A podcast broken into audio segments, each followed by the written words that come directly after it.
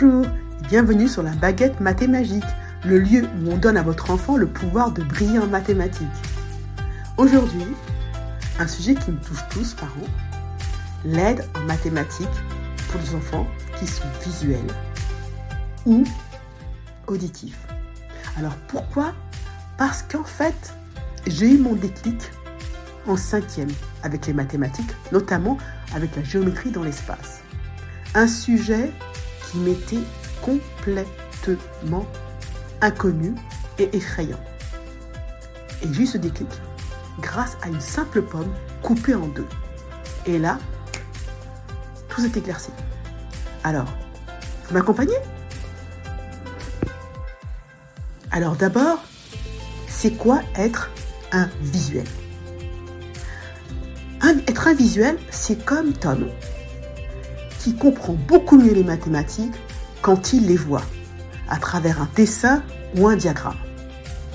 Et là, les maths deviennent super amusantes.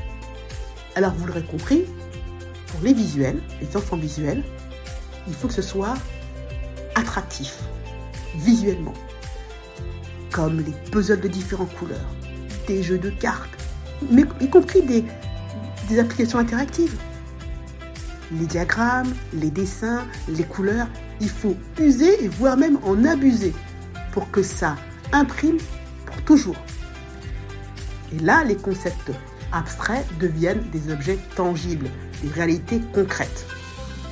Alors, être auditif, c'est être attentif et sensible aux sons, aux variations de ton. Là, c'est important.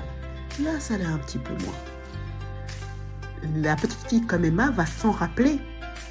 Il y a également des histoires aussi rocambolesques que possible. Mais là, les mathématiques entrent définitivement dans sa vie. Rythmez, posez votre voix, expliquez, montrez des gestes. N'hésitez pas.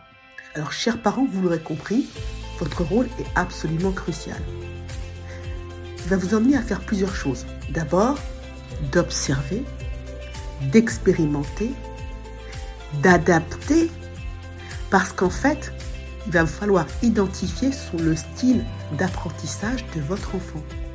Son style est unique.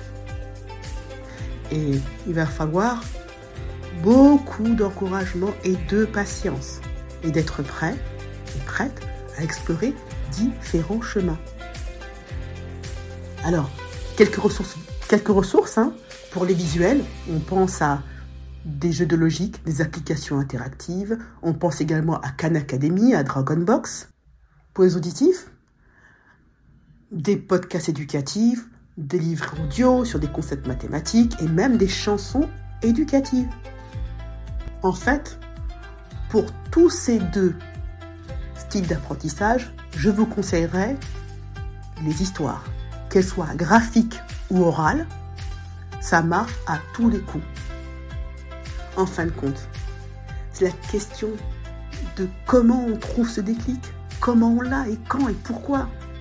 Et je pense que sincèrement, c'est quand on a la possibilité de poser des questions dans un environnement bienveillant et qu'on sait qu'on va être écouté et qu'on va être pris avec sérieux et en même temps intérêt. Ben, en fait, c'est comme moi, avec ma pomme. Ça faisait des, des, des, jours que je restais bloqué sur cette question fondamentale en géométrie dans l'espace. Une sphère coupée par un plan, ça donne quoi? Impossible d'y répondre. Ça trottait dans ma tête.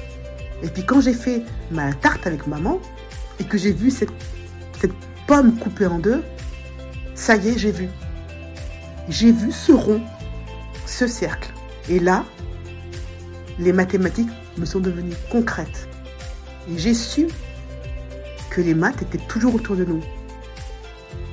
Voilà, c'est déjà fini. Merci de nous avoir suivis sur la baguette mathémagique, le lieu où on donne à votre enfant le pouvoir de briller en mathématiques. J'espère que cet épisode vous a plu. À très bientôt sur la baguette mathémagique.